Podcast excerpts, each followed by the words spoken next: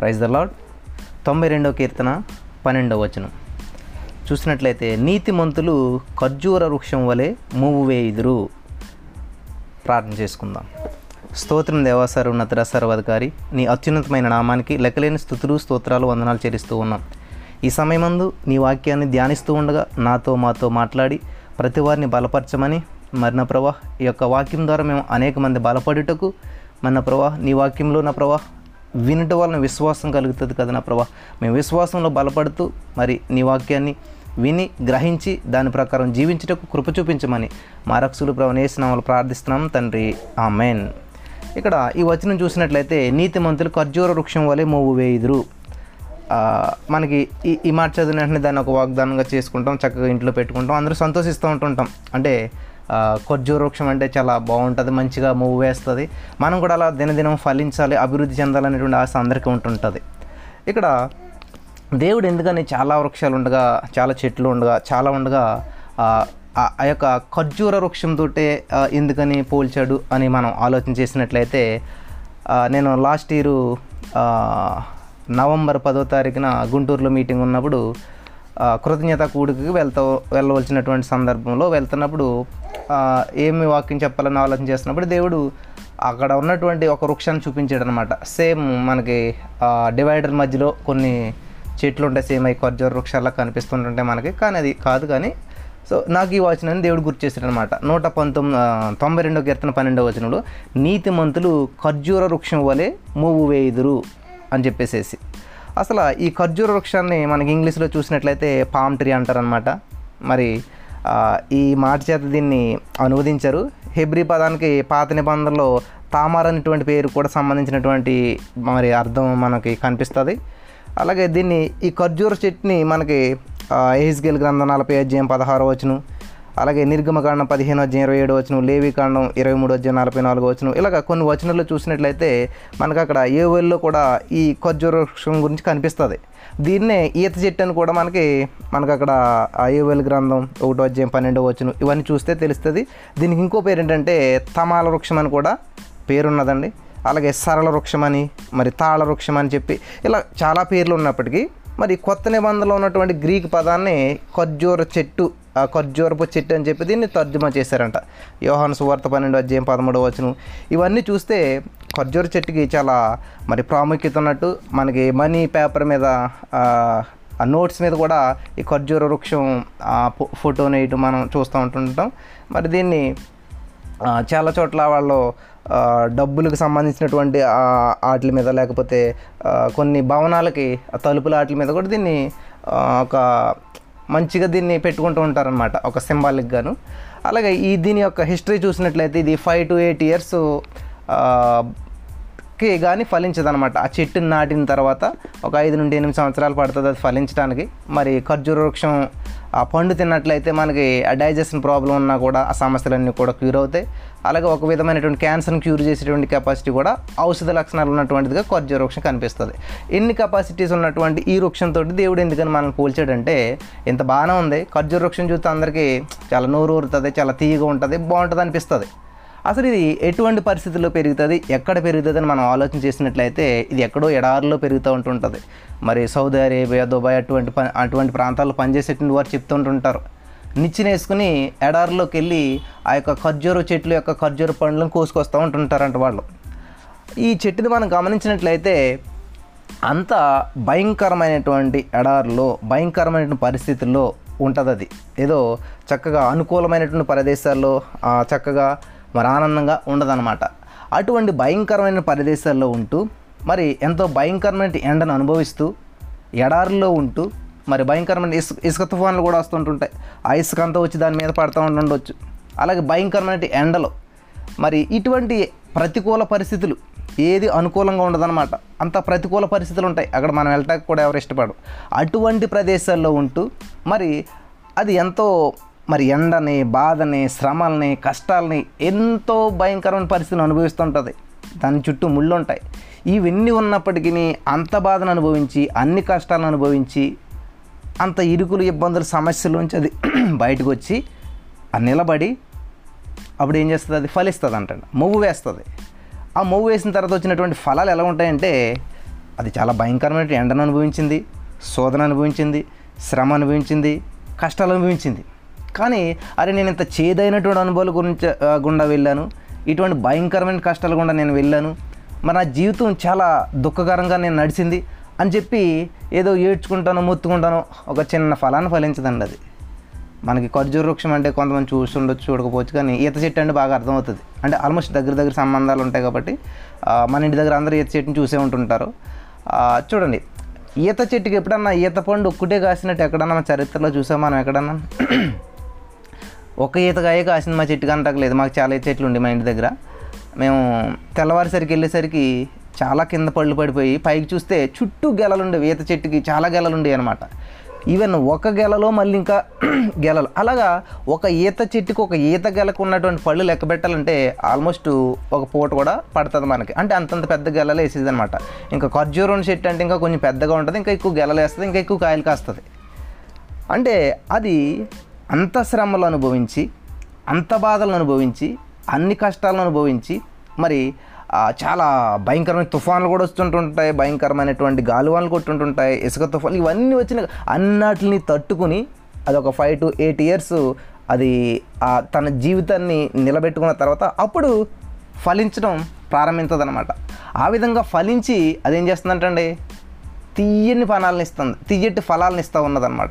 చాలా మధురమైనటువంటి ఫలాలను ఇస్తూ ఉంది. దేవునికి స్తోత్రం కలుగును గాక. అది దాని యొక్క చరిత్ర అనమాట అది సృష్టిలో జరుగుతున్నటువంటిది. దేవుడు మరి ఎందుకని ఆ యొక్క ఆ- ఆ- ఖర్జూర వృక్షంతో నీతిమంతుని పోల్చాడంటే మనకి బైబిల్ గ్రంథంలో చూసినట్లయితే ముప్పై కీర్తనల గ్రంథం ముప్పై నాలుగో అధ్యాయం పంతొమ్మిదవ వచనంలో మనం చూసినట్లయితే అక్కడ దేవుని వాక్యం సెలవిస్తూ ఉన్నదంటే నీతిమంతునికి కలుగు ఆపదలు అనేకములు. ముప్పై నాలుగో కీర్తన పంతొమ్మిదవ వచనం. నీతిమంతునికి కలుగు ఆపదలు అనేకములంట. చాలామంది ఏమనుకుంటారు నేను నీతిగా జీవిస్తున్నాను కాబట్టి నాకు ఏ సమస్య రాదు. నేను నీతిగా దేవుని కొరకు మరి చాలా పద్ధతిగా జీవిస్తూ ఉన్నాను. నీతి నియమాలు అనుసరిస్తూ ఉన్నాను. దేవుని రాజ్యాన్ని నీతిని వెతుకుతూ ఉన్నాను. కాబట్టి నాకు ఈ లోకంలో ఏ శ్రమ రాదు అనుకుంటుంటారు. దేవుడు ఒక మాట చెప్తాడు. ఈ లోకంలో మీకు శ్రమ సంభవించును. ఆయనను ధైర్యం తెచ్చుకోండి. నేను లోకమును జయించున్నానని చెప్పి యోహాను సువార్తలో దేవుడు చెప్తాడు. కాబట్టి ఇక్కడ నీతి మధ్యన కలు ఆపదలు ఒకట రెండా మూడా కౌంటింగ్ కౌంట్లెస్ అనమాట అనేకములు. కానీ ఎన్ని సమస్యలు వచ్చినప్పటికీ దేవుడు ఏం చేస్తాడంట? వాటి అన్నిటిలో నుండి ఏహోవా వారిని విడిపించును. దేవునికి స్తోత్రం కలుగును గాక. ఈ రోజున ఇప్పుడు ఖర్జూర వృక్షం మూవ్ వేసిందంటే ఐదు సంవత్సరాల తర్వాత మాత్రమే అది ఫలి ఫైవ్ టు ఎయిట్ ఇయర్స్ అంటండి. ఎయిట్ ఇయర్స్ పడుతుందని నేను చూశాను అనమాట అది. చదివాను. అంటే అన్ని సంవత్సరాలు అది ఫలించాలి మూవ్ వేయాలంటే అది అంత ఎన్ని గాలువాలను ఎదుర్కోవాలి ఎన్ని ఇసుక తుఫాన్లు ఎదుర్కోవాలి ఎంత భయంకరమైన ఎండని అని చాలా ప్రతికూల పరిస్థితులు అనేటువంటి దానికి ఎదురవుతాయి. దాన్ని పడగొట్టాలని చెప్పేసేసి మరి దాని చిన్నతనంలో ఎదుగుతున్నప్పుడు దాన్ని ఎన్నో పురుగులు వచ్చి నాశనం చేయాలని చెప్పి చాలా ఇవన్నిటిని తట్టుకున్న తర్వాత మాత్రమే అది మువ్వు వేస్తుంది అది ఫలిస్తుంది అనేక మందికి ఆకర్షించ ఆకర్షించగలుగుతుంది అనేక మందిని సంతోషపెట్టగలుగుతుంది అది ఎన్ని బాధలు అనిపించే బాధలు అనిపించిన తర్వాత అంతటి తీయటి మధురమైనటువంటి అనుభూతితో కూడినటువంటి ఫలాన్ని ఇస్తుంది అసలని. ఖర్జూర వృక్షం. అందుకని దేవుడు చెప్పాడు నీతిమంతుడు ఏం చేస్తాడంటే తన కొరకు కాదు ఇతరుల కొరకు ఇతరుల మేలు కొరకు మరి ఫలించడం చూస్తూ ఉన్నమాట ఖర్జూరం చెట్టు అంత కష్టపడి గెలలేసి ఒక గెల తింటది ఎప్పుడన్నాను చరిత్రలో ఎక్కడ ఉండదు. అది ఎవరి కోసం ఫలిస్తుంది? ఏ వృక్షమైనా ఎదుటి వాళ్ళ కోసమే. ఎదుటి వాళ్ళని సంతోషపెడటం కోసమే. ఎదుటి వాళ్ళ జీవితంలో మధురానుభూతిని కలిగించడం కోసమే అది ఫలిస్తుంది అనమాట హాలే లూయ అందుకనే దేవుడు చెప్తాడు మీరు సమస్త జనులను శిష్యులుగా చేయడి అని చెప్తున్నాడు అనమాట ఈ శిష్యులు అనేటువంటి వాళ్ళు ఏం చేస్తారంటే ఎప్పుడు కూడా స్వార్థపూరితంగా మరి ఐదు రొట్టెలు రెండు చేపలు పంచిపెట్టమన్నప్పుడు ముందు మేము తినేస్తాం ప్రభావ మరి తర్వాత వాళ్ళకి పంచిపెడతామని అనలేదు. వాళ్ళు కూడా ఆకలిని అనుభవిస్తున్నారు. వాళ్ళు కూడా కొంచెం కాళ్ళు చేతులు కూడా ఇట్లా షేక్ అవుతూ ఉండొచ్చు. ఎందుకంటే వాళ్ళు కూడా మూడు రోజులు బట్టి ఆహారం లేకుండా ఉన్నారు. ఐదు వేల మందికి పంచిపెట్టాలంటే మరి వాళ్ళు ఎంత స్- ఎనర్జీ కావాలి ఎంత శ్రమ పడాలి ఎంత బాధని మరి ఆ ఎండలోను ఆ కొండల మధ్య ఉండాలి. అంత శ్రమను అనిపించాలి కానీ వాళ్ళు ఏం చేస్తున్నారు? నీతిమంతులు ఖర్జూర వృక్షం వలె మువ్వు వేస్తారంట. మువ్వు అనేటువంటిది చాలా ఫ్రెష్గా ఉంటుంది. మువ్వు అనేటువంటిది చాలా మరి మృదువుగా ఉంటుంది దేవునికి స్తోత్రం కలిగిన గాక అటువంటి ఆ- ఖర్జూర వృక్షం అనేటువంటిది ముళ్ళ చెట్ల కనిపించినప్పటికీ ఆ ఖర్జూర వృక్షాన్ని చూసినప్పటికీ ఆ మనకి కొంచెం భయం అనిపించినప్పటికీ కానీ దాని ఫలాలు మాత్రం ఎంతో ఆకర్షణీయంగా అందంగా మరి మనసుకు ఆనందాన్ని కలిగించేటువంటివిగా చాలా తీయటి మరి ఖర్జూర పళ్ళు తెలిసి మనకు అందరం చాలా తీయగా ఉంటాయి చక్కగా ఉంటాయి అన్నమాట కాబట్టి ఇక్కడ దేవుడు ఎందుకని నీతిమంతుణ్ణి ఈ ఖర్జూర వృక్షంతో పోల్చాడంటే ఇంత అర్థం ఉన్నదన్నమాట దాంట్లో. కాబట్టి ప్రతి వ్యక్తి కూడా ఇప్పుడైతే యేసుక్రీస్తు ప్రభావం సొంత సొంత నీతిమంతులు ఎలాగవుతారంటే ఉచితంగా నీతిమంతులు అవుతున్నారని చెప్పి దేవుని వాక్యం చలవిస్తుంది. మనం ఏదో చేసిన నీతి కార్యాలను బట్టు మనం చేసిన దానా ధర్మాలను బట్టు లేకపోతే మనం చేసిన పుణ్యకార్యాలను బట్టు ఇది కాదంటండి. దేవుడు చెప్పాడు విశ్వాసం ఉంచిన ద్వారా విశ్వాసం ద్వారానే మీరు ఉచితంగా నీతిమంతులు అని తీర్చబడుతున్నారని చెప్పి బైబిల్ కానీ సెలవిస్తూ ఉంది కాబట్టి నీతిమంతులు అంటే వాళ్ళని నీతిమంతులు. ఆయన చాలా నీతిమంతుడు. లేదు ఎప్పుడైతే యేసుక్రీస్తు ప్రభువును అనుగ్రహించ మనం నమ్మామో విశ్వాసం ఉంచామో ఉచితంగా మనం అంతా కూడా నీతిమంతులుగా తీర్చబడుతూ ఉన్నాం. మనమన్న ఆయన నమ్మిన వారందరం కూడా. కాబట్టి ఈ రోజున ఆ, నీతిమంతుడికి ఎన్నో ఆపదలు వస్తాయంటాను దేవుడే చెప్తున్నాడు. ముప్పై నాలుగు కీర్తన పంతొమ్మిది అవుతున్న నీతిమంతుని కలుగు ఆపదలు అనేకములు. వాటన్నిటిలో నుంచి ఈ వాణిని తప్పించును. దేవునికి స్తోత్రం కలుగును గాక. కాబట్టి ఈ రోజున మన జీవితంలో ఎన్నో శ్రమలు వస్తూ ఉంటుంటాయి బాధలు వస్తూ ఉంటుంటాయి. అరే వాళ్ళు ప్రతిరోజు చర్చికి వెళ్తారండి ప్రతిరోజు ప్రేయర్ చేస్తారండి చాలా భక్తిగా జీవిస్తూ ఉంటుంటారండి. దేవుడికి ఎంత నమ్మకంగా ఉంటుంటారు అయినా శ్రమలు వచ్చాయి అంటుంటుంటారు ప్రియులరా మన జీవితంలో ఎప్పుడైతే శ్రమలు అనుభవిస్తూ ఉంటుంటామో ఎప్పుడైతే బాధను అనుభవిస్తూ ఉంటుంటామో శోధించబడినటువంటి మీద సువర్ణం మరింత ప్రకాశవంతంగా మారుతుందంట. ఎప్పుడైతే శ్రమలను అనుభవిస్తామో ఒక అద్భుతమైనటువంటి సాక్షిని బయటకు వస్తారు. ఎవరు నిజంగా నీతిగా దేవుని కొరకు నీతి నిమిత్తం హింసించబడిన వారు ధన్యులు అని చెప్తుంది దేవుని వాక్యం.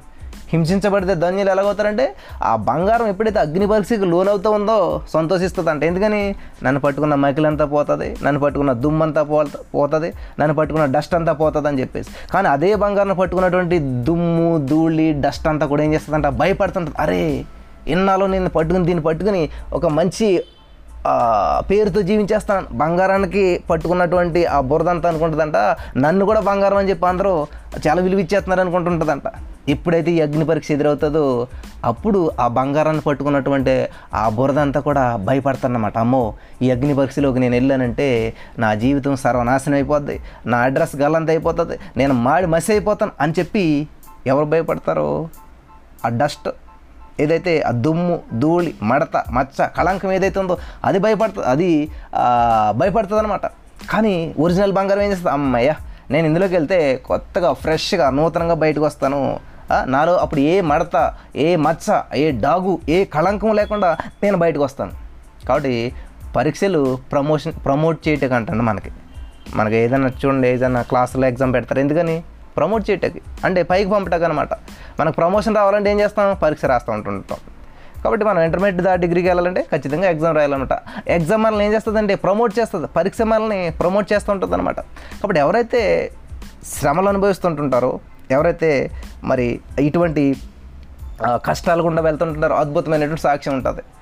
మిగతా శిష్యులు అందరూ బోట్లో ఉన్నారు. పేతురు గారు మాత్రం నీటిలో ఉన్నారు. బోట్లో ఉండాలో హాయిగా చూస్తూ ఉన్నారనమాట కానీ పేతురు గారు మాత్రం నీటిలో ఉండి నడుస్తూ ఉన్నాడు. హాలే లూయ నడిసి ములిగి తేలి ఒక అద్భుతమైన సాక్ష్యాన్ని సంపాదించుకున్నాడు ఆయన. వాళ్ళందరూ ఏం చేస్తున్నారు? కూర్చుని ఉన్నారు. మిగిలిన శిష్యులు అని మాత్రమే ఉంటుంది అక్కడ. ఇక్కడ మాత్రం పేతురు గారు చక్కగా నీటి మీద నడుస్తూ ఉన్నాడు. ప్రయత్నం చేశాడు. ప్రభులా నడవాలనుకున్నాడు. ఒకవేళ ప్రభులా నడవాలని తీర్మానం చేసుకుని మనం నడుస్తున్నప్పుడు ఒకవేళ అవిశ్వాసంతో లేకపోతే ఏదో విషయంలో మనం తప్పిపోయి ఒకవేళ పడిపోయినట్లయితే దేవుడు విడిచిపెట్టాడు ప్రియులరా. మళ్ళా దేవుని వైపు చూసినట్లయితే మళ్ళీ లేపుతాడు మళ్ళీ నిలబెడతాడు మళ్ళీ నడిపిస్తాడు. హాలే లూయ దేవునికి స్తోత్రం.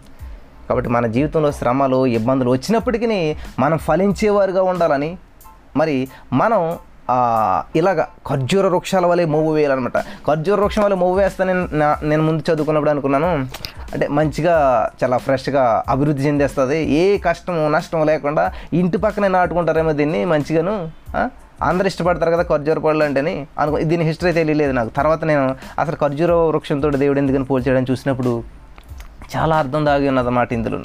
ఖర్జూర వృక్షం తీయని ఫలాలు ఇచ్చినప్పటికీ దాని జీవితంలో ఎన్నో చేదైనటువంటి అనుభవాలు ఉంటాయి. దాని జీవితంలో ఎన్నో మరి భయంకరమైన ప్రతికూల పరిస్థితులను ఎదుర్కొని నిలబడి ఒక ఏడెనిమిది సంవత్సరాల వరకు మరి అట్లన్నింటిని తట్టుకుంటుందంట. భయంకరమైన గాలి వచ్చి దీన్ని పడాలనుకుంటుందంట అండి ఆ తలకాయ పట్టుకుని గిరగిర తిప్పుతుందంట. ఆ సుడిగాలి వచ్చి. అప్పుడు కదిలిపోతుంది. ఇట్లా వంగుతుంది అట్లా వంగుతుంది. అప్పుడు అనుకుంటుందంట సుడిగాలి అయిపోయింది దీని పని పడేసేసానని వెళ్ళిపోతుందంట. అది వచ్చి ఆ గాలి వచ్చి దీన్ని అట్లా కదిలించడం కదిలించడం వల్ల ఏమవుతుందంటే ఆ చెట్టు బాగా కదలటం వల్ల ఆ వేర్లు ఏమవుతాయంటే కదిలించబడతాయి అన్నమాట ఎప్పుడైతే వేర్లు కదిలించబడ్డాయో ఆ భూమి గుల్లబారుతుందంట. ఆ వేర్లు మరింత లోతులోకి చొచ్చుకుని పోతుందంట. దేవునికి మహిమ కలుగును గాక. కాబట్టి ఎవరైతే దేవునిలో ఆనుకొని ఉంటారో మరి ఎవరైతే దేవుని మీద ఆధారపడి ఉంటారో వాళ్ళకి శ్రమలు అనేటువంటివి ఏం చేస్తాయంటే దేవునిలో మరింత చుచ్చుకుని పోవటానికి దేవునిలో మరింత బలపడటానికి సహకరిస్తాయన్నమాట. కాబట్టి నిజమైనటువంటి క్రైస్తవులు ఇప్పుడు ఎవరంటే శ్రమదినమున నీవు కృంగిని ఎడలు చేత కానివాడు అని చెప్తుంది బైబిల్ గ్రంథం. మనం ఇప్పుడు అద్భుతమైనటువంటి మెసేజ్ చెప్పొచ్చు మనం. ఇప్పుడు నేనైనాను నేను చాలాసార్లు అలా చెప్పి సమస్య వచ్చినప్పుడు చాలా కృంగిపోయినటువంటి పరిస్థితులు ఏర్పడ్డాయి. అరే ప్రవ్వా అసలు మనం వాకింగ్ చెప్పడం కాదు. నిజంగా శ్రమలు వచ్చినప్పుడు నిలబడాలి కదా. అది నిజంగా మనం సాక్ష్యం కలిగి ఉంటాం అంటే తర్వాత ఇటువంటి శ్రమలు ఎదురొచ్చినప్పుడు మన వాకింగ్ కూడా చెప్పవసరం లేదు. మత్తాయి సువార్త మార్కు సువార్త లోకాశ వార్త యోహన సువార్త అందరూ చదువుతారు. కానీ ఐదో సువార్తగా మనల్ని ప్రజలు ఇట్టే ఇట్టే చదువుతారనమాట ఆ నాలుగు సువార్తను ఎవరు చదవకపోవచ్చు కానీ ఐదో సువార్తగా నిన్ను నన్ను ప్రతిరోజు చూస్తానంటారు అందరూ కూడా.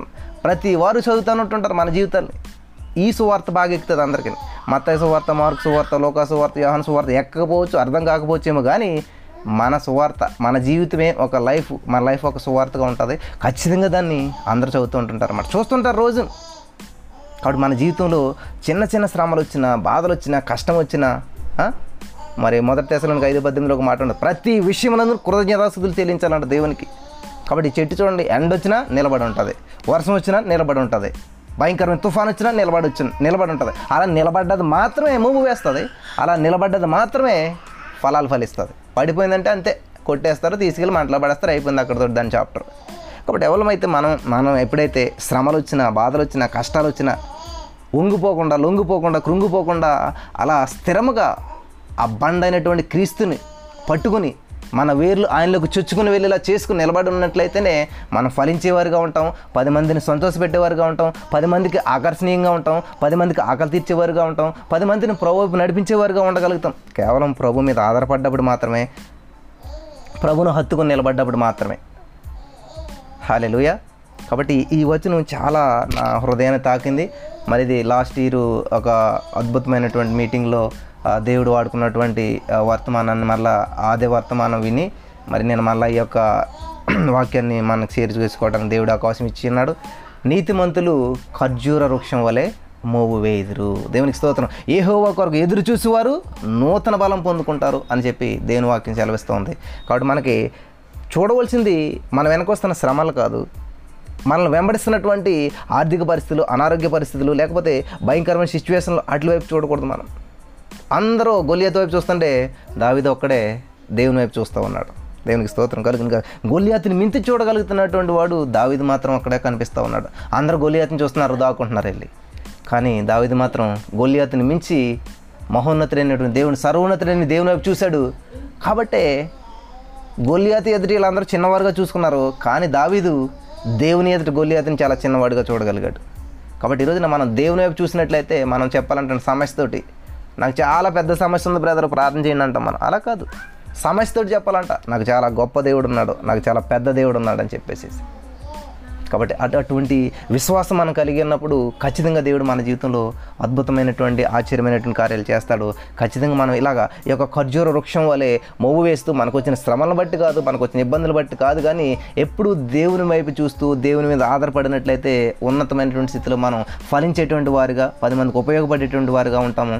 మరి ఈ వాక్యం ద్వారా దేవుడు మనందరం బలపరిచి మన ఆత్మీయమైనటువంటి జీవితంలో ఆనందంగా ఉన్నప్పుడు మనం సంతోషిస్తూ ఉంటుంటాం. ఏదన్నా దేవుడు అద్భుతం చేసి సాక్ష్యం చెప్తాం. అదే మనం అనుకున్నటువంటి కార్యం మన జీవితంలో జరగలేదు అనుకోండి ఎంతగానో ప్రార్థన చేస్తాం అది పొందుకోం మనం మాకు ఇద్దరు ఆడపిల్లలు పుట్టినప్పుడు చాలామంది ఫ్రెండ్స్ ఫోన్ చేయటం మానేశారు. ఏంట్రా ఎందుకనంటే ఇద్దరు ఆడపిల్లలు పుట్టేశారని నేను అక్కడ బాధపడతానని చెప్పేసి ఫోన్ చేయటం మానేశారంట. నాకు బాధ అనిపించలేదు నేను అనుకున్నాను గర్భఫలం ఆయన ఇచ్చే బహుమానం. ఇప్పుడు ఒక సీఎం గారు ఒక చిన్న పెన్ ఇస్తేనే అమ్మో అని ఎంతో గొప్పగా ఫీల్ అవుతాం. అటువంటి దేవాది దేవుడు సర్వోన్నతమైనటువంటి దేవాది దేవుడు మనకి ఇచ్చినటువంటి బహుమానాన్ని మనం కాదు లేకపోతే ఇది నచ్చలేదు అని మనం ఎవరైనా అనగలుగుతామా? అనలేం. నేను అప్పుడు ఒక మాట చెప్పాను అనమాట దేవుడు నాకు ఒక ఆలోచన ఇచ్చాడు. పుచ్చుకున్నట్టు కంటే ఇచ్చాడు ధన్యం. కాబట్టి మీరందరూ దేవుడి దగ్గర పుచ్చుకుంటూ ఉన్నారు. దేవుడు నాకు ఇచ్చినటువంటి బహుమానాన్ని నేను దాన్ని అభివృద్ధి చేసి మరి ఫలవంతమైనటువంటి ఒక గిఫ్ట్గా దాన్ని చేసి మళ్ళీ ఇంకొకరికి ఇచ్చేస్తాను. కాబట్టి నేను ఇచ్చేటువంటి వ్యక్తిగా ఉన్నాను. కాబట్టి ధన్యత దేవుడు నాకు ఇచ్చి ఉన్నాడు. హాలెలుయ దేవునికి స్తోత్రం కలుగును కాక అని చెప్పి నేను దేవుని నామానికి మహిమార్థంగా ఒక సాక్ష్యం చెప్పడానికి దేవుడు వాడుకుంటూ ఉన్నాడు. కాబట్టి మన జీవితంలో ఏది జరిగినా కూడా మొదటి తెశలోనికి ఐదు పద్దెనిమిది వరకు ప్రతి విషయంలో కృతజ్ఞతాస్తులు చెల్లించాలంట. ప్రతి విషయం. అది కీడైనా మేలైనా యోబు గారు మాట అంటాడు. దేవుని యొద్ నుంచి మేలు మాత్రం అనిపిస్తామా? మనం కీడు అనిపించలేమా? కీడు అనిపించకూడదా? అంటుంటాడు. అంటే దేవుడు ఎవరిని కూడా కీడిచ్చేటువంటి దేవుడు కాదు. ఆయన శాంతి సమాధానాలని మనకి ఇచ్చేటువంటి దేవుడు. శాంతి సమాధానాలు కర్త మన దేవుడు. దేవునికి స్తోత్రం కలుగును గాక. కాబట్టి ఈ రోజున ఈ యొక్క మాటల ద్వారా దేవుడు మన అందరిని బలపరచాలని చెప్పి మరి నేను కోరుకుంటా ఉన్నాను. మరి నీతిమంతులు ఖర్జూర వృక్షం వలె మొవ్వు వేస్తారంటే ఎన్ని సమస్యలు వచ్చినా ఇబ్బందులు వచ్చినా బాధలు వచ్చినా అవేమీ పట్టించుకోకుండా ఎదుటి వారికి ఫలవంతంగా కనిపించేటువంటి వారే నీతిమంతులు అనమాట అంతేగాని శ్రమ దినమున కృంగిపోతే చేతకాని వాళ్ళు అవుతాం మనం. కాబట్టి శ్రమ దినమున కృంగిపోకుండా శ్రమ వచ్చినా బాధ వచ్చినా ఇబ్బంది వచ్చినా ఎటువంటి భయంకర సిచ్యువేషన్లు వచ్చినా కూడా వాటిని నేను పక్కన పెట్టి మరి ఫలించేటువంటి వారు మాత్రమే నీతిమంతులుగా యేసుక్రీస్తు ప్రభు రక్తంలో కడగబడినటువంటి వారుగా యేసుక్రీస్తునందు విశ్వాసం ఉంచిన వారుగా మరి ఉంటారు. మరి అటువంటి కృప ఇక్కడ ఉన్న మనందరికి దేవుడు అనుగ్రహించును గాక. ఆమె ప్రార్థన చేసుకుందాం. స్తోత్రం దేవా. చాలా అద్భుతమైనటువంటి విషయాలు నాతో మాతో మాట్లాడు మమ్మల్ని బలపరచవు. మరి మా ప్రభావ మా జీవితం ఎప్పుడు ఫలించాలి అనేక మందికి ఉపయోగపడాలి అనేక మందికి ఆశీర్వాదకరంగా ఉండాలి మేము అనుకుంటాం. కానీ అది మా వల్ల అవుతుంది ప్రభా. కేవలం నీ కృప వల్ల అవుతుంది నా ప్రభా. నీ అందు విశ్వాసం ఉంచినప్పుడు నీవు మమ్మల్ని నడిపిస్తావు బలపరుస్తావు నా తండ్రి. ఈరోజు ఈ యొక్క వాక్యం ద్వారా మమ్మల్ని అందరం బలపరిచిన్నావు మరి నా ప్రభా ఆ ఖర్జూర వృక్షం వలె మరి నీతిమంతులు ఎలాగైతే ఖర్జూర వృక్షం వలె మువ్వు వేస్తూ ఫలిస్తూ మరి ఫలాలు కాస్తూ అనేక మందికి ఉపయోగకరంగా ఉంటారు మా జీవితాలు కూడా నా నిరంతరం నీలో అభివృద్ధి చెందుతూ మళ్ళీ ప్రభు అనేక మందికి ఆశీర్వాదకరంగా ఉండేటకు కృప చూపించమని. మా రక్షకుడు ప్రభు నేసిన వాళ్ళు ప్రార్థించి నమ్మి పొందుకుని ఉన్నామా? పరమ తండ్రి. ఆ మెయిన్